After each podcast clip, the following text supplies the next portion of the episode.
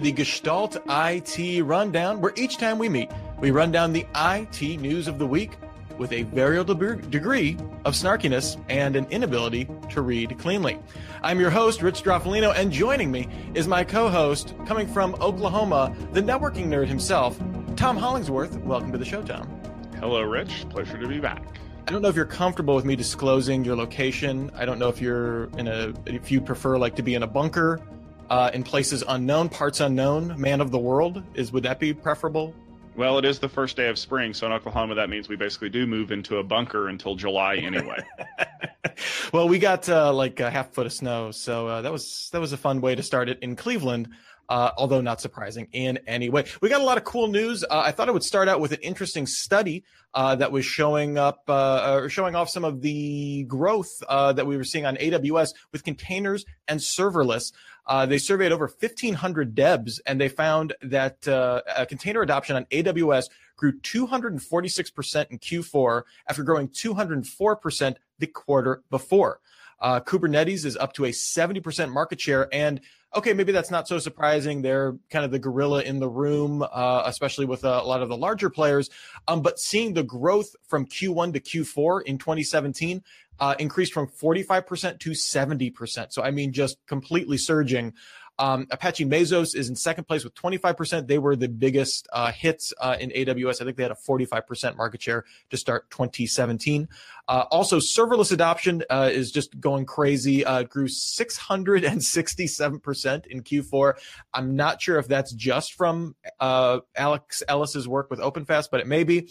but it grew 321% the quarter before that. They're saying that this is largely uh, based on the growth in ML and AI uh, cloud based applications. So I guess not all that surprising. But what is interesting to me is one of the conversations that always comes up whenever someone's talking about moving to the cloud, whether it be containers, serverless, uh, more traditional virtualization, is that this isn't just a something that can be a lift and shift operation, right? This needs to be cloud optimized. You can't just move your existing processes to the cloud and expect it to work. And that's kind of bearing out in this stat uh, because while uh, overall CPU hours used on AWS, according to the survey, grew 84%.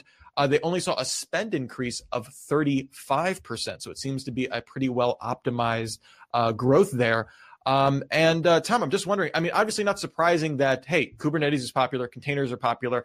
I think for me, the big thing is maybe the function uh, uh, or the serverless uh, uh, market is a little more nascent than we thought. That we're seeing such crazy growth numbers right now. Yeah, I think everybody had decided on using containers for their strategy going forward until Amazon was like, "Hey, why do you even need to do that?" And so people are starting to figure out how they're going to do that, and that kind of bears out, like you said, with the the strategy shift. They're they're using a lot of compute time they're trying to use it as cheaply as possible and so that means that they're actually they're building things correctly as opposed to you know the uh, the traditional IT migration method which is get wherever you need to be as fast as you can and then when you wind up there look around and go all right now what well, the uh, the other thing that I'm seeing here is, you know, when are we going to get to the point where we can just tell AWS like, "Hey, I want my database to just do that thing and uh, talk to these"? Like, it seems like the the trend is we just don't want to deal with anything. We just want apps to work. And I'm just imagining they're going to have. Um, I don't know if you ever use the app Audio Hijack to route audio on your Mac, but it basically just uses these little blocks, and you don't have to worry about drivers. You don't have to worry about anything. It's just like microphone, talk to mixer, which talks to levels, which then goes to a rate limiter and records. I like. I feel like we're five years away from that on AWS. Is the next logical evolution. You're right, but let's take another example. The electric company I plug a thing into my wall and electricity comes out to make my thing go. You don't get any simpler than that. But there's still a huge infrastructure that runs the power grid behind that. Yeah, it's not enormous by any stretch of the imagination. And most of the time, you see the people are working on power poles everywhere, trying to, uh, you know, get uh, the service back up. But just because we're migrating somewhere where things are stupid simple doesn't mean we're going to need less people to make them that way. Yeah, and you could argue that then it needs to be all that more reliable. You know, I, I think uh, we saw early last year some uh, fairly major AWS outages, and you know, when when you literally have no other option, and you're going, you know, maybe a completely serverless model. um, and you you literally just have your code and uh, AWS portal, uh, that can be pretty scary. So I, I think you know the the obligation on AWS maybe isn't to just mature these services in terms of abstraction, uh, but also to uh, alleviate some of those concerns about reliability. Yeah. All right. Next up, big thing. We we bid our fond farewell to the Broadcom Qualcomm uh, acquisition. It died. Um, the most bitter death possible. I think the the least the least satisfying resolution we could have possibly imagined to it. But there's an interesting new wrinkle in that the recently demoted chairman of Qualcomm and son of the company's founder, Paul Jacobs, uh, has reportedly approached investors to buy out the company in a bid to take it private, Michael Dell style. Uh, in response, he's basically been completely ousted from the company. Uh, he was still on the board, and he has since been removed from that position. It gets a little dicey when we look into the numbers of if he's going to be able to pull this off. It's going to require a ton of money. Uh, he only owns uh, less than a half a percent of the company in terms of stock ownership. Uh, and has evidently approached SoftBank uh, as part of the acquisition. Now, SoftBank has what I like to refer to as bags and bags of cash. Uh, their uh, what is it? Their future fund, or I'm trying to remember what it's called. Their vision fund has invested tens, if not hundreds of billions of dollars already this year. They've been super aggressive in uh, either getting stakes in companies or all out acquisitions. So they theoretically have the capital. Uh, the question is one, uh, if you know an ousted board chairman uh, is going to be able to you know kind of make that pitch to them uh, and if they could see similar success that dell has been able to do kind of being outside of public scrutiny and being able to be you know maybe a little bit more aggressive uh, in terms of uh, not necessarily having to focus on earnings, maybe focusing more on R and D, or just taking taking more swings than you could as a public company. That's a whole nother question. The other question is Qualcomm is an investor in SoftBank's Vision Fund, so it raises all sorts of weird questions when it comes to foreign investments, which scuttled the original Broadcom Qualcomm merger. Tom, can Qualcomm seemingly emulate uh, Dell EMC's success, uh, or or uh, perceived success, perceived turnaround, perhaps is a better way of putting it, by going private? No, there's no reason for this to happen. All right, kids, you're watching at home, grab a notebook. I'm about to give you some finance secrets. There are two reasons why a company wants to be taken private. One, they want to split the company up and sell off every piece they can to make a small fortune. Two, the guy doing it is going to sell his services to the company to take them private and make a small fortune and then make a large fortune whenever they go public again a few years later. See also Michael Dell and Silver Lake Capital. This is pointless. There is no reason for them to go private. This is somebody who's trying to wrest control of the company back after getting his butt kicked off the board, out of the room, and out of the building. And the only way that he can do it is to basically offer up the Qualcomm as a, a, a prize goose to whoever has the most money and all they're looking to do is dismember it into a thousand component parts and sell a couple of them to Broadcom and a couple of them over here and a couple of them over there. And honestly, the best case scenario that you're going to end up with if this happens is the Toys R Us model, which is we're going to take on enough debt to sink an ocean continent, and then we're eventually going to die off anyway. Yeah, I, I, could see it if the narrative around Qualcomm was more like this is a bloated behemoth and they have mm-hmm. some great core IP, but you know they're weighed down by all these legacy concerns, a la maybe like an HP uh, going, you know, splitting off into HP, that kind of thing. But you know, Qualcomm is competitive across a variety of markets, across a variety of industries, and you know, as still seen as as I, I don't want to say agile because they are a giant company, but they're not this legacy gorilla that's that's dying under the weight of of you know of that legacy. So yeah, I I, don't see one the, the narrative that would allow him to convince enough investors uh, to make this happen. But I, I just thought we had to give you know Qualcomm just one more crazy shot since Intel is not going to buy Broadcom, which is going to buy Qualcomm anymore. Hopefully, the last of uh, the lunacy uh, we shall see. Uh, in much more sane news, uh, we've seen a lot more details about Windows Server 2019.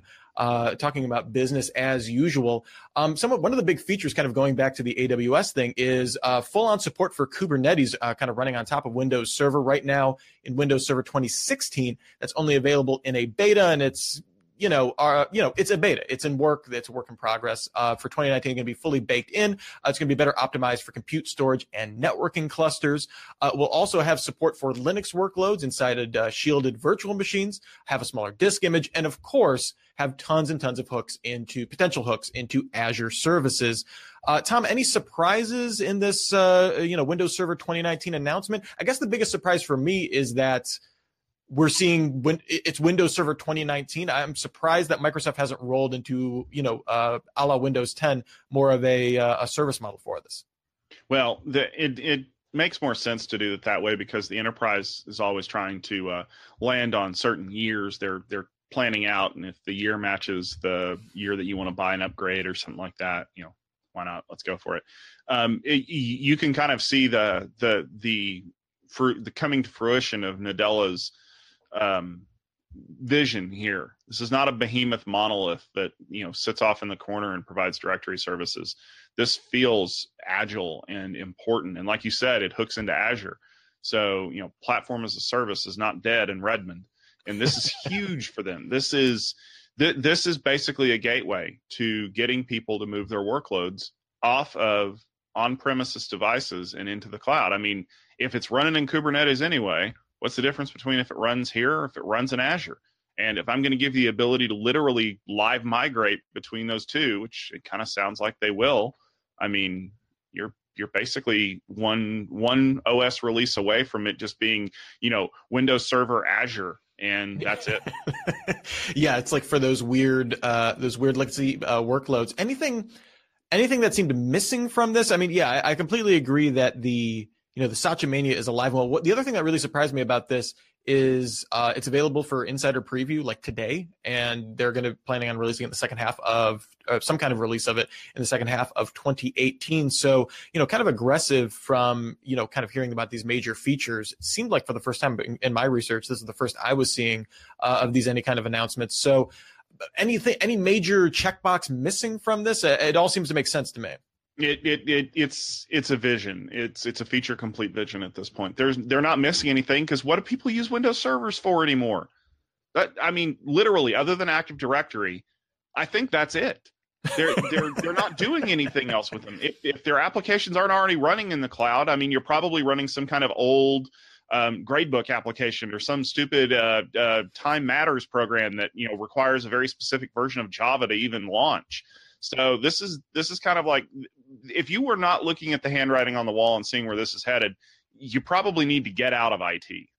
It is interesting that, and I completely agree with you that yeah, there, there. This is a maintain release, right? This is like, mm-hmm. okay, you don't need to lose Windows Server. You can upgrade to this. Everything that everything that you want to move to is going to be supported on this platform. But there is, you're absolutely right. There's nothing to draw you in to be like, mm-hmm. oh, I have to switch to win, you know, to Windows Server. So that is very interesting. Yeah, this is a toolbox for you to get what you had to where you need to be before we yank the rug out from underneath you in three years. Well, and that uh, maybe speaks to you know my earlier comment about moving to more of a service model. Well, it's to transition to Azure, which is the service model yeah, everybody had a stopgap uh, version of their operating system to get where they wanted to be. Anybody out there that remembers Windows Millennium will probably A, be cringing when I said that name, and B, realize that it was basically a testing platform for everything that came in Windows XP. uh, including terrible, terrible security. All right, uh, we had a response from uh, uh AMD regarding some of the security exploits that were released by CTS Labs last week. We talked about those, uh, a, a, number of concerning uh, vulnerabilities, but as we said, they were. It kind of required you to own the machine anyway to really, really take advantage of them, and that's basically the gist of AMD's response. they said that all of the exploits required admin on metal access. Uh, they have plans to patch them in the coming weeks. Uh, you know, they were they were pitching it in, in, in terms of weeks, not months. Uh, it's going to be via BIOS and firmware updates that won't necessarily, they, they're saying won't impact performance, unlike Spectre Meltdown uh, kind of patches that we saw earlier this year.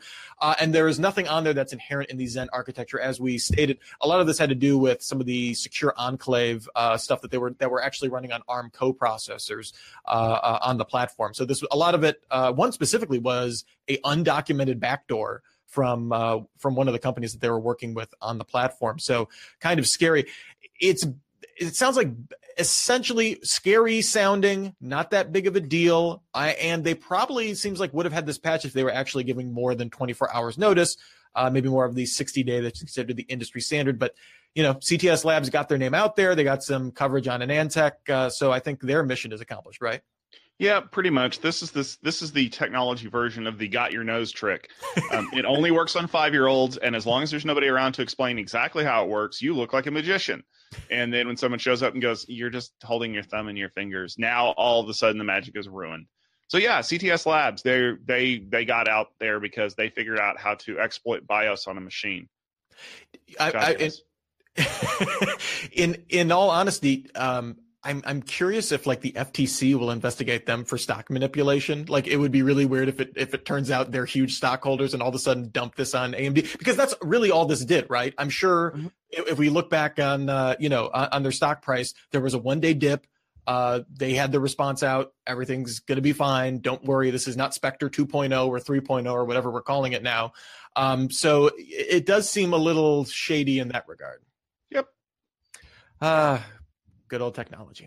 And finally, uh, something a little uh, ostensibly on the maybe altruistic uh, uh, scale here. Uh, we uh, we there was a news story out there that Facebook is donating its scale out network architecture called Fabric Aggregation Layer to the Open Compute Project. Uh, the fabric was developed to make it easier and less expensive to link multiple server buildings within a given uh, overall compute region uh, using a series of custom Wedge 100 switches, which Facebook developed themselves. I'm not sure if it if it the the fabric itself is flexible enough to accommodate other switches. But Tom, as the networking nerd, uh, how big of a deal is this, and or is this just kind of a, a cool, nice thing? Well, it's nice that Facebook donated this to OCP because they've been doing that a lot recently. Um, they donated the wedge switch design. They donated FBOSS. Really, the idea is they want to drive adoption. And it's hard to drive adoption when you basically say, well, we use it in Facebook because we're awesome and we're Facebook. And you don't let anybody else get a peek at it. But um, Greg Ferro told me, it's probably been a couple years ago, and it really does kind of help drive my, my decision making around Facebook yeah, there's a little bit of altruism in Facebook. In fact, it could fill the very bottom of a shot glass. Uh, the rest of it, on the other hand, is all about trying to get people to start buying devices, buying components to put these things together. Because here's the deal if all the pieces that build a wedge switch are the same, and Facebook is the only person buying them, you know, it's kind of like the Apple iPhone thing. If you're the only person buying parts for an iPhone, they can charge you whatever you want because you don't really have an option. But if you use a custom or you use an off the shelf component that anybody can get a hold of, the price gets driven through the floor because everybody wants to buy them, especially when you tell people, well, this is what we use in the iPhone. So this is what Facebook's trying to do. They release the designs and they say, "Hey, use our thing because it's awesome." And then everybody goes and uses it and then Facebook goes back to their manufacturers and go, "Look, we help you sell 4 million more of these. We want a break. 3 cents off of each part." Doesn't sound like a whole lot unless you're buying a, a you know, a dump truck full of them, in which case you're actually going to save a little bit of money. Now, the flip side of this is, and to to say something a little bit more on your point of uh, the fabric and whether or not it integrates with any other things, the answer is no. You know why? Facebook is really awesome at building networks that only have four devices in them. Uh, you know, a wedge, a wedge 100, some kind of customized wedge, and a NetFlow collector. And and yeah, it, it reminds me of Apple hardware back in the day yeah, Apple hardware is stable and never crashes. Well, yeah, if you only have to write device drivers for four things in the world, you can write a pretty tight device driver. If you're having to write device drivers in Windows for every piece of crap hardware that comes from every manufacturer in the world, you can't always get it right. So, yeah, if your ecosystem is necessarily small, things are going to run the way you want them to because you have a very predictable output set. Look at OpenR. OpenR is a perfect good example of what happens when you write a routing protocol that only runs on four devices. Yeah, it's going to work. Who cares how big the message bus is? Yeah, that is interesting because there there is a little bit of this trend. I think everyone is so fascinated by kind of the hyperscale phenomenon in IT that the you know these giant companies can operate at such startling efficiency, and th- there's all sorts of talk of you know how do you emulate that, how do you serviceify that, and bring it to to a smaller enterprise. And the the problem with that generally becomes yeah, it, it, like to your point, it's because these companies have super specific needs, so they've stripped away everything else, and they can write you know they can write uh, a, a software, you know, they can make it a software defined product. They can make it a dedicated hardware product and they can do those, you know, again, four or five things super efficiently because they don't they don't need to they don't need to be broad they don't need to be a general purpose solution that an enterprise you know theoretically could need um, and those kinds of solutions you know might be useful to a very small subset of a of an enterprise's business but it's not going to justify the cost to develop it uh, or even maybe to adopt you know something that facebook is already doing i mean how many how many enterprises are building you know server regions that need that have multiple server buildings uh, that are going to be needing the switch output so you know I, I, uh, I'm I'm maybe on the slightly less cynical side, but the applicability of this, you know, it, it seems uh, it seems just uh, not there quite yet. So um, so I mean, uh, very cool. Like you said, cool that they're donating it to OCP. I think OCP is, you know, I, I, wish I could get out there to the OCP summit this year. I know that's happening uh, uh, today, but uh, lots of always lots of fun ideas out there. But uh, don't know how practical this is just remember if you're an enterprise that's looking to adopt whether it be the the fabric or the wedge or what have you remember that you are the busiest IT person in the world because you're constantly fighting fires Facebook has an engineering team bigger than your entire company dedicated to what color the eyes on the smiley faces are in the like button.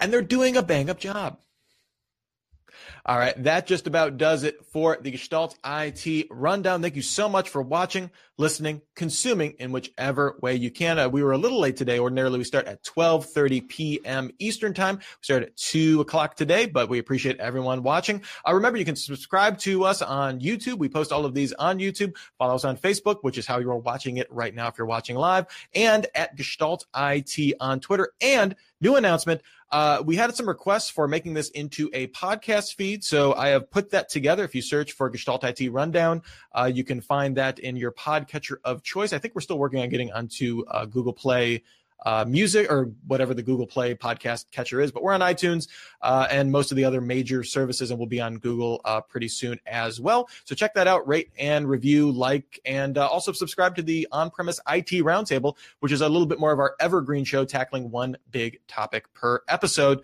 Uh, Tom, where can people find more of your great work? Well, you can find me at networkingnerd.net is my blog. Twitter handle is at is at networkingnerd.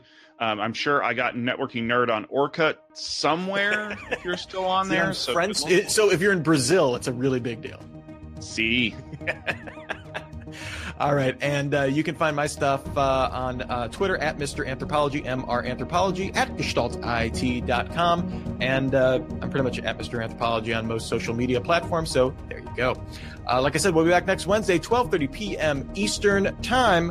Until then, have a super sparkly day.